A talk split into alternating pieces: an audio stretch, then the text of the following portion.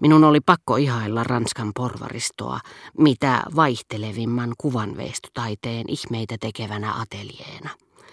Miten paljon odottamatonta sen eri tyypeissä, kekseliäisyyttä kasvojen luonteessa, miten paljon päättäväisyyttä, raikkautta, heräävää suloa niiden piirteissä. Vanhat saidat porvarit, joista nämä dianat ja nymfit polveutuivat, tuntuivat minusta kuvanveistäjistä suurimmilta.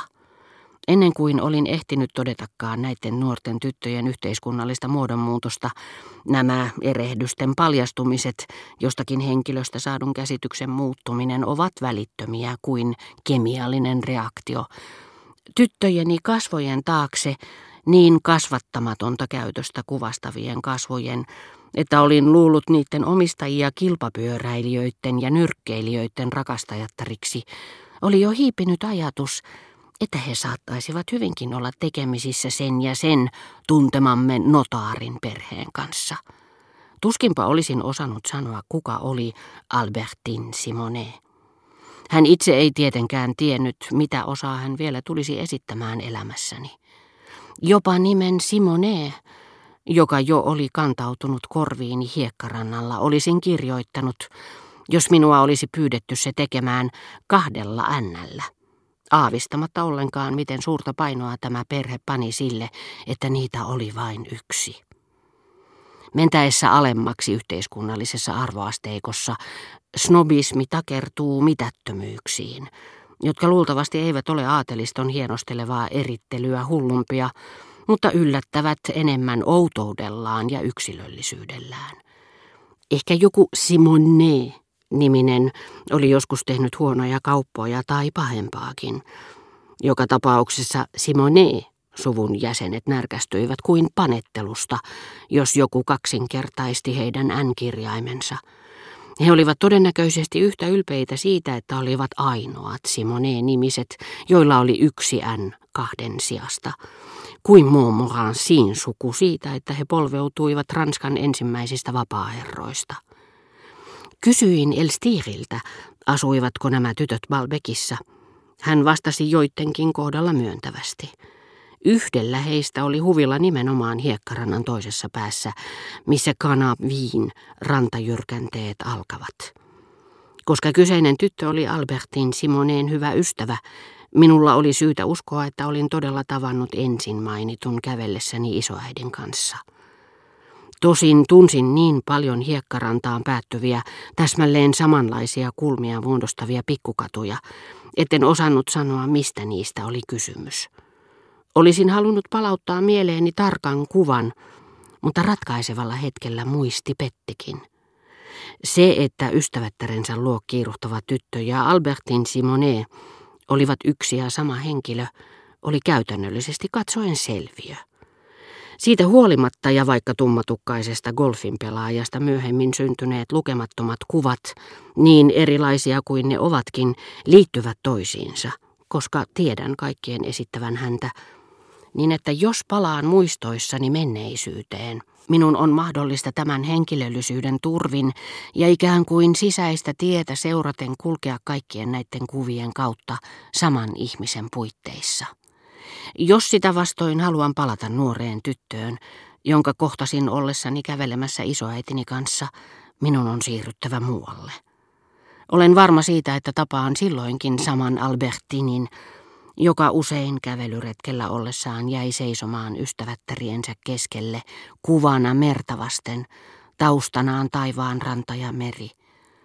Mutta tämä kuva eroaa sittenkin kaikista muista – koska en voi jälkeenpäin liittää siihen henkilöllisyyttä, joka siltä puuttui silloin, kun se silmiini osui. Mitä todennäköisyyslaskelmat sanonevatkin, niin leveäposkista nuorta naista, joka loi minuun niin peittelemättömän katseen pikkukadun ja hiekkarannan yhtymäkohdassa, ja joka uskoakseni olisi voinut minua rakastaa, en sanan varsinaisessa merkityksessä ole toistamiseen nähnyt.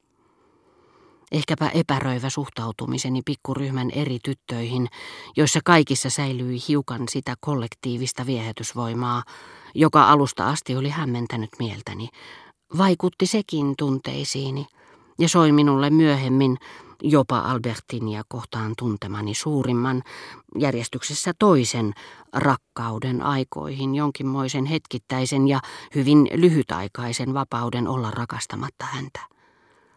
Harhailtuaan kaikkien hänen ystävättäriensä vaiheilla, ennen kuin lopullisesti kohdistui häneen, rakkauteni jätti joskus itsensä ja Albertinin kuvan välille hiukan väljyyttä joka teki mahdolliseksi sen, että se huonosti säädetyn valaistuksen lailla saattoi käväistä toisissa ennen kuin lopullisesti suuntautui häneen. Sydämessäni tuntemani vihlaisun ei mielestäni välttämättä tarvinnut olla yhteydessä Albertinin jättämään muistikuvaan. Olisin ehkä voinut liittää sen johonkin toiseenkin henkilöön. Juuri sen vuoksi minun oli mahdollista tainnuttaa hetkeksi todellisuus, ei ainoastaan itseni ulkopuolinen todellisuus niin kuin rakkaudessani Gilberteen, jonka olin havainnut sisäiseksi mielentilaksi, missä ammensin yksinomaan itsestäni rakastamani olennon erikoisominaisuudet ja avut, kaiken mikä teki hänet välttämättömäksi onnelleni, vaan myöskin sisäinen, puhtaasti subjektiivinen todellisuus. Ei kulu päivääkään, etteikö joku heistä kulkisi ohi ja pistäytyisi ateljeessa pienellä tervehdyskäynnillä, sanoi Elstir. Ja vajosin epätoivoon ajatellessani, että jos olisin käynyt häntä tapaamassa kohta kun isoäitini oli kehottanut minua sen tekemään, olisin luultavasti jo kauan sitten tutustunut Albertiniin. Tyttö oli jo matkan päässä. Ateljeesta katsoen häntä ei enää näkynyt. Arvelin hänen menneen hiekkarannalle, missä hänen ystävättärensä jo odottelivat aallonmurtajalla. Jos olisin ollut siellä nyt Elstirin kanssa, olisin voinut tutustua heihin. Keksin joukoittain tekosyitä, jotta hän suostuisi tekemään kanssani kierroksen hiekkarannalla. En ollut enää yhtä rauhallinen kuin ennen Albertinin ilmestymistä villiviinin kehystämään, vielä hetki sitten niin viehättävään pikkuikkunaan, joka nyt vaikutti kovin tyhjältä. Elstir puolestaan soi minulle tuskan sekaisen ilon luvatessaan, että kävelisi kyllä hetken kanssani, kun hän ensin olisi lopettanut ja viimeistellyt kohdan, jota parasta aikaa maalasi. Siinä oli kukkasia, mutta ei niitä, joiden muotokuva minua olisi haluttanut tilata häneltä ennemmin kuin jostakin henkilöstä tehty, saadakseni vihdoinkin hänen neroutensa välityksellä tietää, sen, mitä niin usein olin turhaan etsinyt katsellessani niitä, nimittäin orapihlajan kukkia, villiruusuja, ruiskaunokkeja, kukkivia omenapuita. Maalatessaan Elstir kertoi minulle kasveista kaikenlaista, mutta en juuri kuunnellut häntä. Hän ei enää itsessään riittänyt. Nyt hän oli vain välttämätön rengas nuorten tyttöjeni ja minun välilläni.